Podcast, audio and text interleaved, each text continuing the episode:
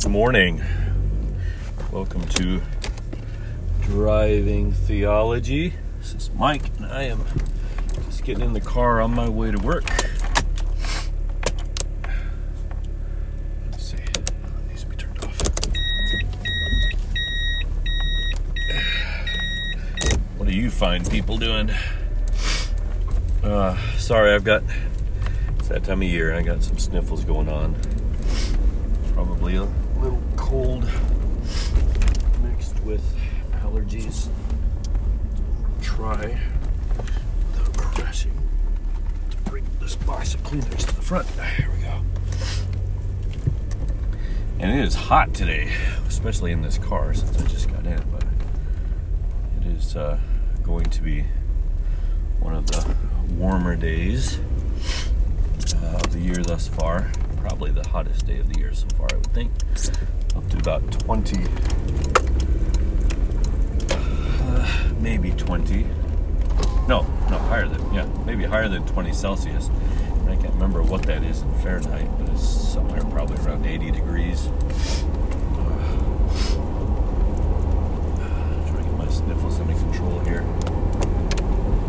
And, I've been, last 3 or 4 days kind of on a weird fasting diet that I've decided to try for a week and to see how it goes, and depending on how it goes I may stretch it out for a month.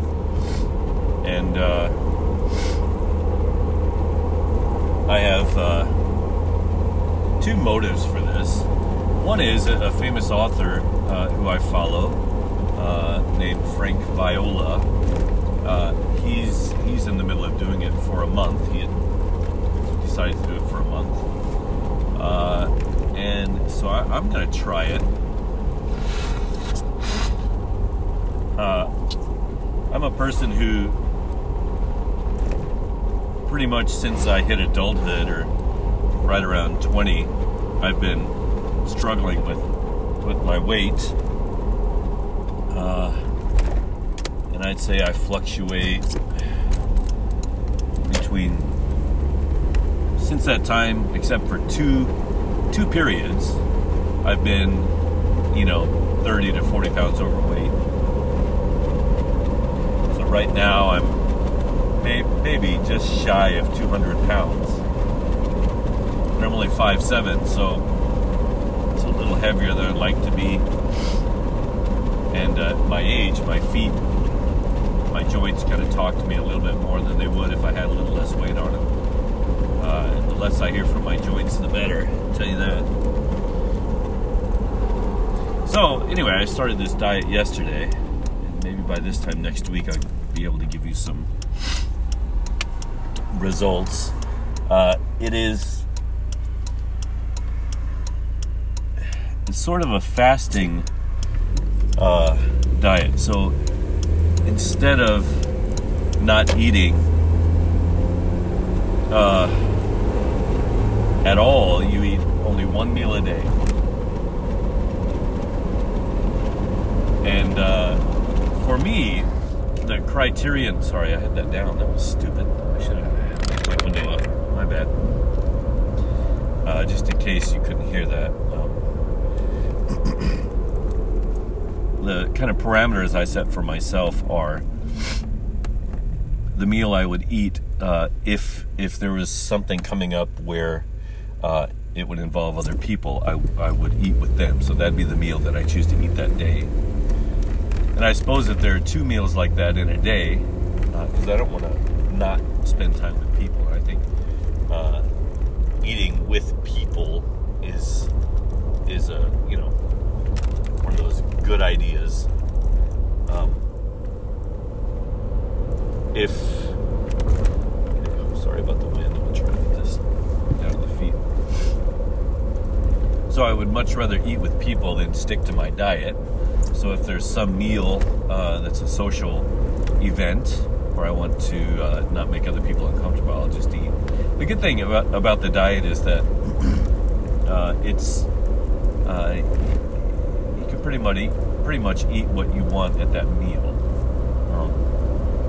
And so yeah, this is only my third day on it, and I've pretty much for the last many years fasted breakfast. Like I'll get into a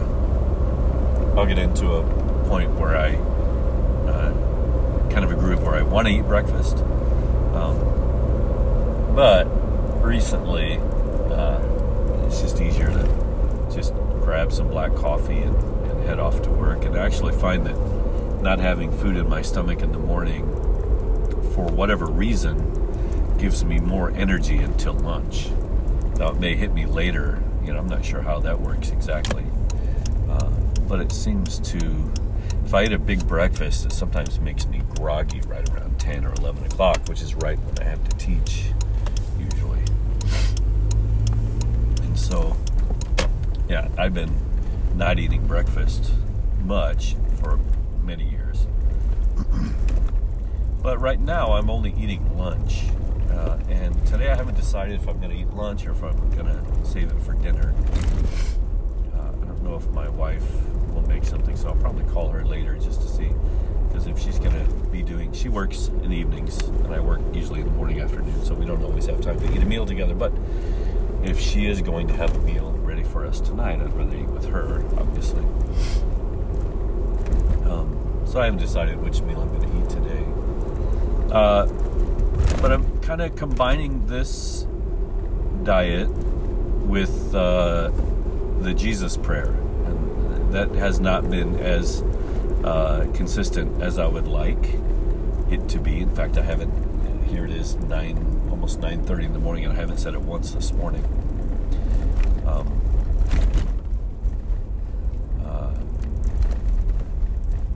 But I want to combine this diet with the Jesus prayer, and also contemplation, and also the reading of this book by Hieromonk Damascene that I've been delving into, and try to get into a more contemplative groove. I really want to feel that and participate in that communion at the spirit level with the Christ, I want to see what that's all about, and I haven't really gotten there yet. Excuse me. But it does seem to me that as you read more about how other people have been contemplative and what's worked for them and the methods that they have used, it does seem to be sinking in more and more about what it is I might experience, and how some other people have found ways to get there, right? Or how ways that they have found helpful.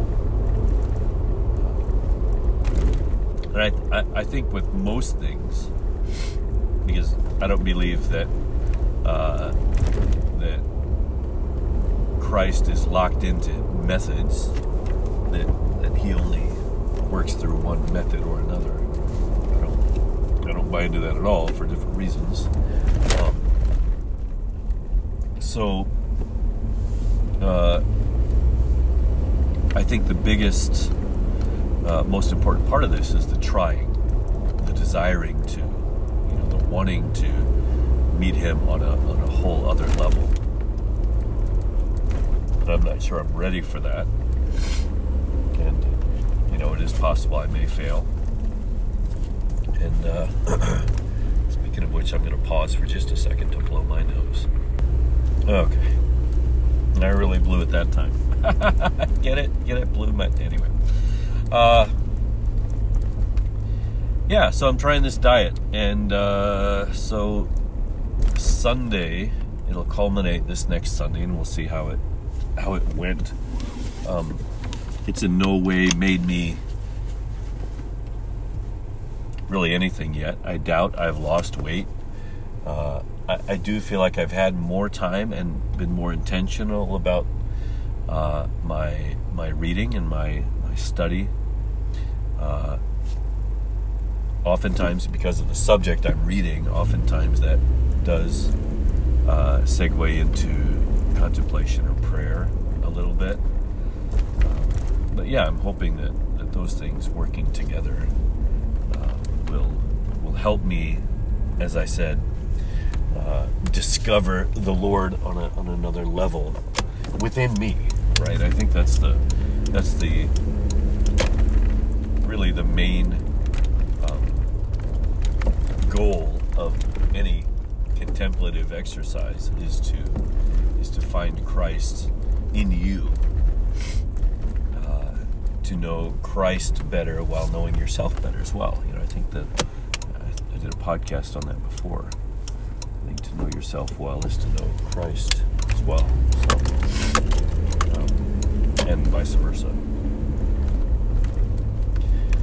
So that's where I'm at this week. Kind of want to talk over a subject because I've kind of gone back and forth on this, and it's not that it has to be one way or the other, because it's always, I think, both ways with us as we grow in Christ. So when comparing yourself with Christ, and this is what Damascene got into yesterday as I read his book, he talks about the more he understands Christ, the more shame he feels about who he is, right? The more, the greater the view of Christ that he achieves, the greater the view of his own shortcomings, and he calls it filth. And so the shame increases the more he knows Christ.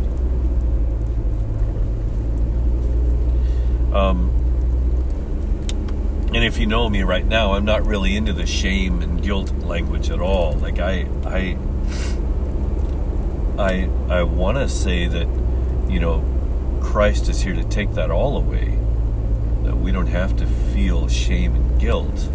Now, I think you can have a realization of the difference between you and Christ. Of course, you can have a realistic view of your own corrupted existence, you know, whether it's in your flesh or in your actions, in your mind. I think that's normal. The question is, for me, and what I want to explore today is, do you have to feel ashamed for that? Is that the proper, is that the pinnacle reaction to knowing Christ better? In other words, will your shame just continue to increase the more you know Christ indefinitely? And so will you feel worse and worse about yourself as you feel better and better about Christ? And the way he left it in this paragraph, now he may come at it at a different angle later where I'll understand better what he's thinking about, but the way he left it was that, yes, that's the case. And he actually quoted other contemplatives who had that same finding. And if you come from the school of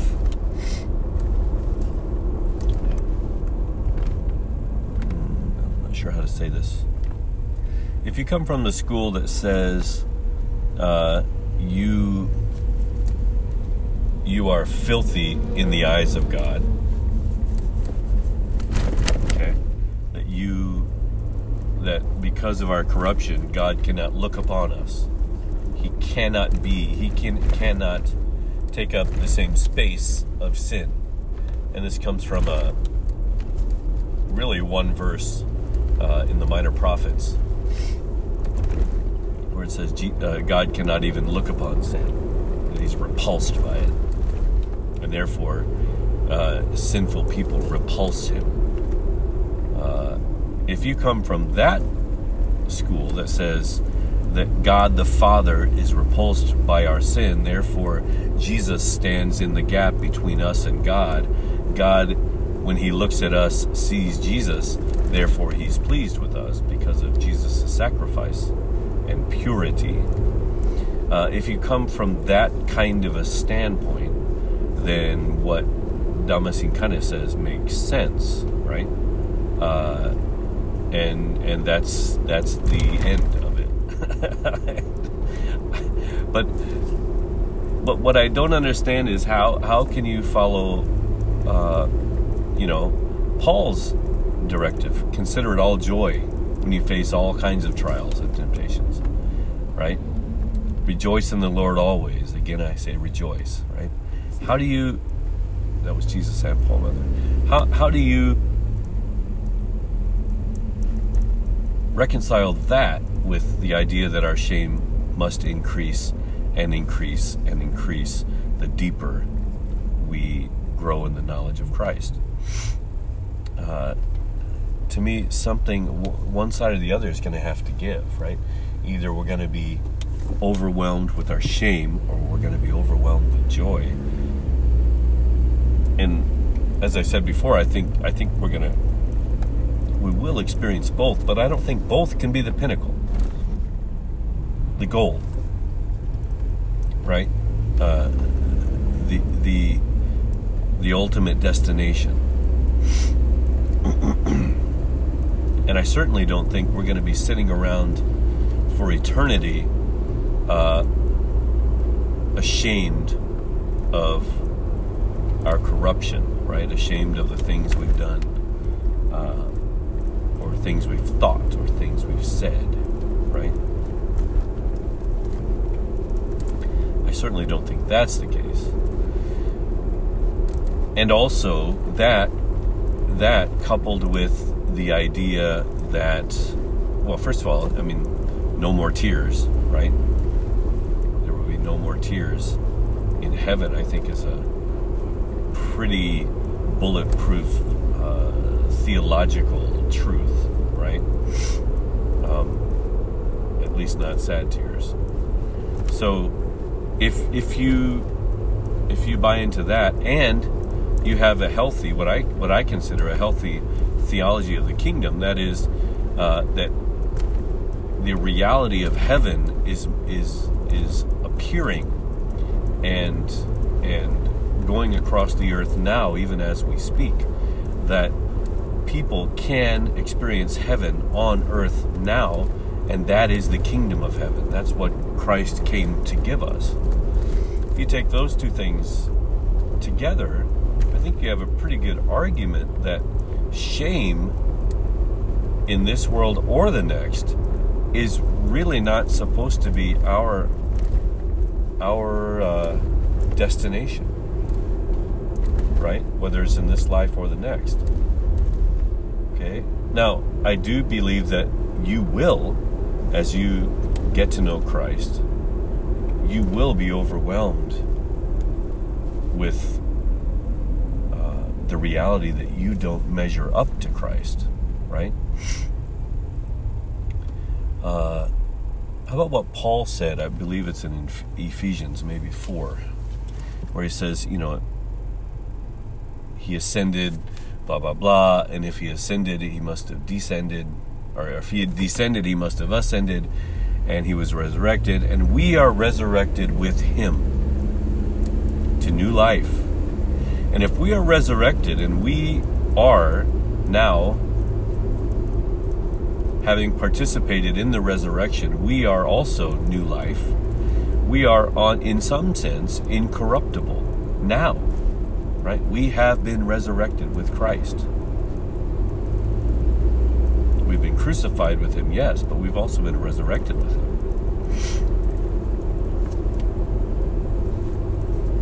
And the one makes no sense without the other.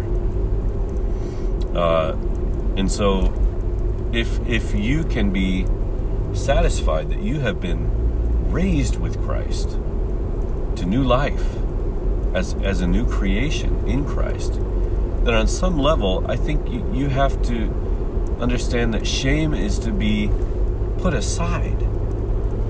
not expected to increase, but expected to decrease.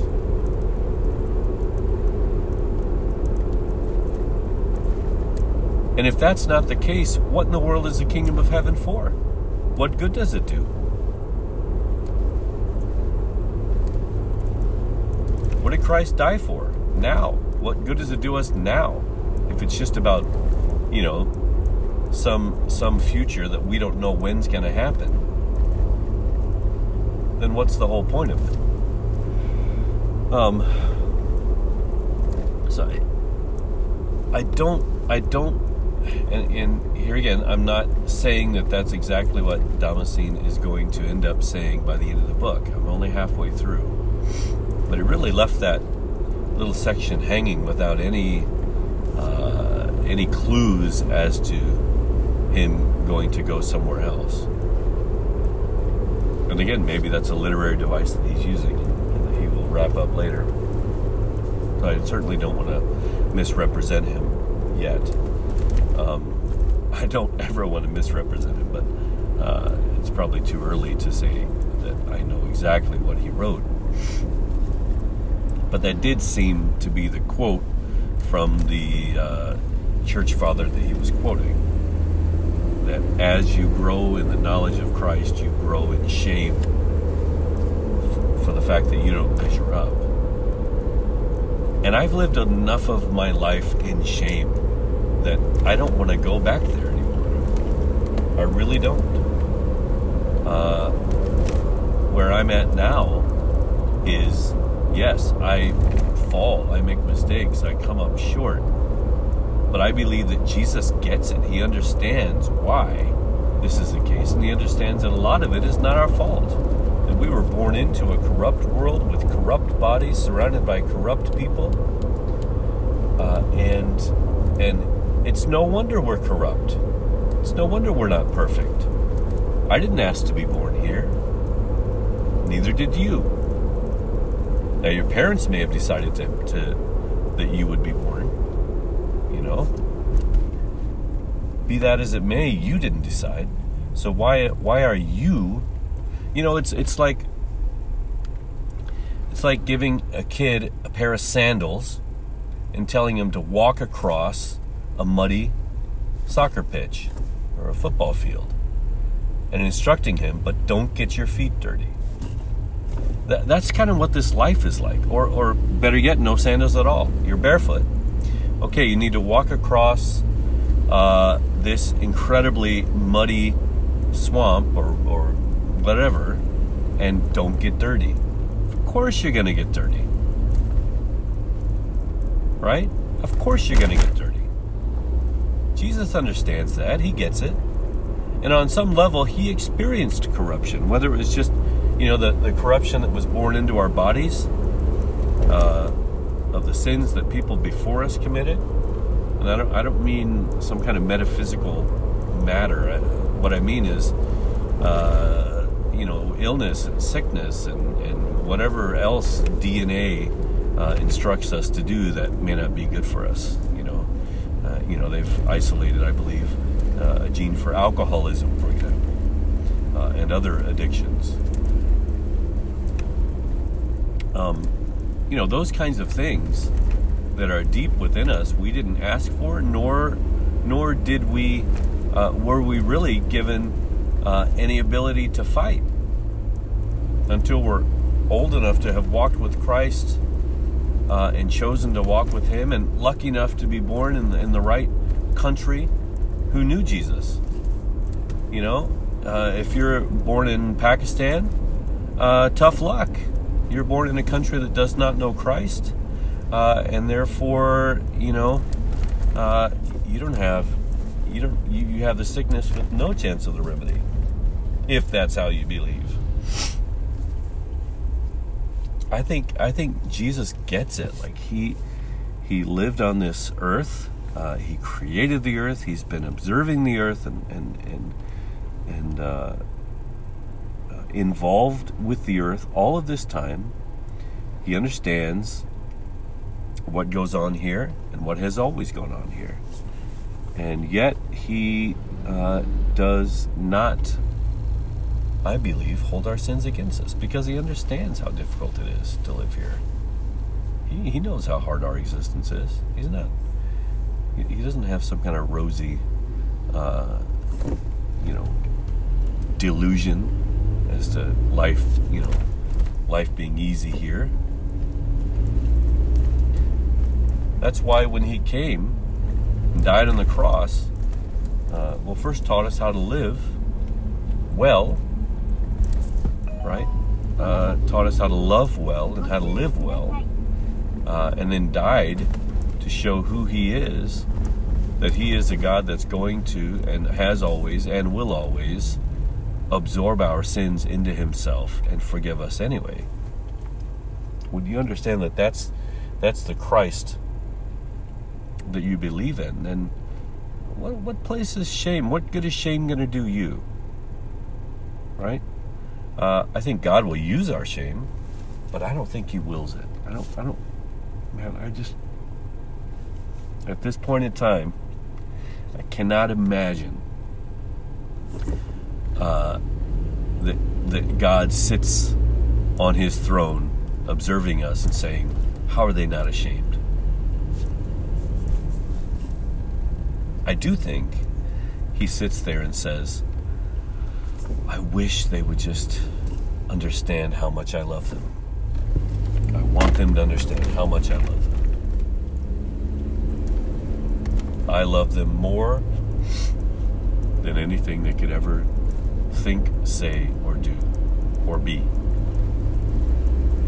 My love is enough, powerful enough, pure enough to save them all from themselves. I'm not angry at them for their behavior. I have nothing but love for them, for us, right? And in that scenario, I just don't see shame being a good thing. Now, again, I think he'll use it. I think it's one of those things that comes natural because we are corrupt. It comes natural to us to feel shame, to feel embarrassment, to feel unworthiness.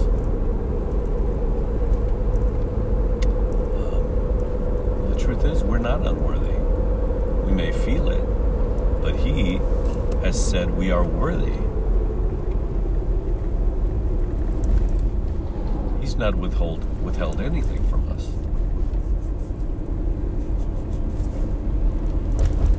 He's given us the keys of the kingdom.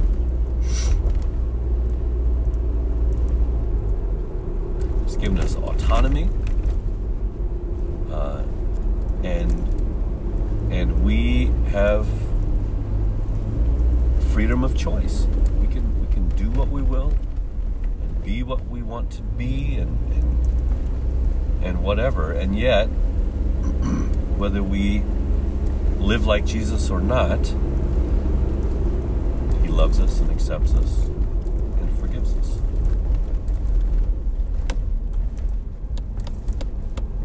And I just don't see any need for guilt and shame in that scenario.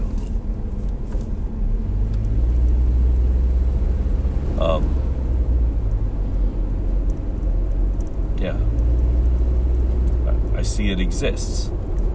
I know it exists. I have it and have had it, and other people have had it. I just don't see it as a desired effect. Why would that Jesus want us to feel shame?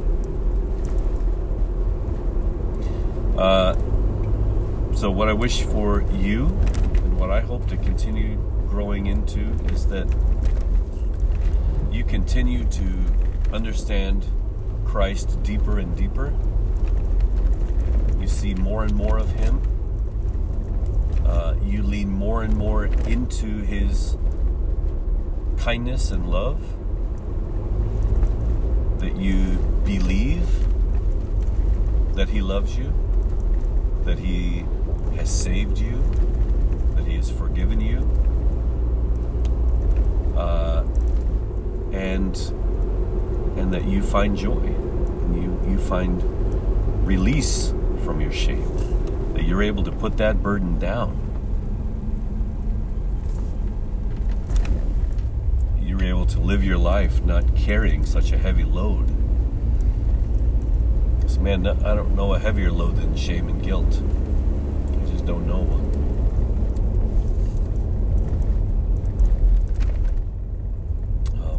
I'd rather be burdened with the message of the love of Christ. And that's what I'm going to try to do. Right? That's good news, right? The good news is Jesus has come to take away your burden, to take away your shame. And he's already done that. You just may not realize it. And because of the fact that we live in a corrupted world, and are trapped in corrupted bodies and minds, we may not be able to see it. So as we exercise our spirits, that incorruptible part of you that is most likely being subjugated by your ego or yourself, your soul, but as we learn to exercise our spirits and hear the voice of God, I think the voice that we're going to hear ultimately is, I love you, my child. I love you completely. I love you. That's the voice the Spirit wants you to hear. And that's the message He's been telling you since you were born. And the whole world. That's the gospel.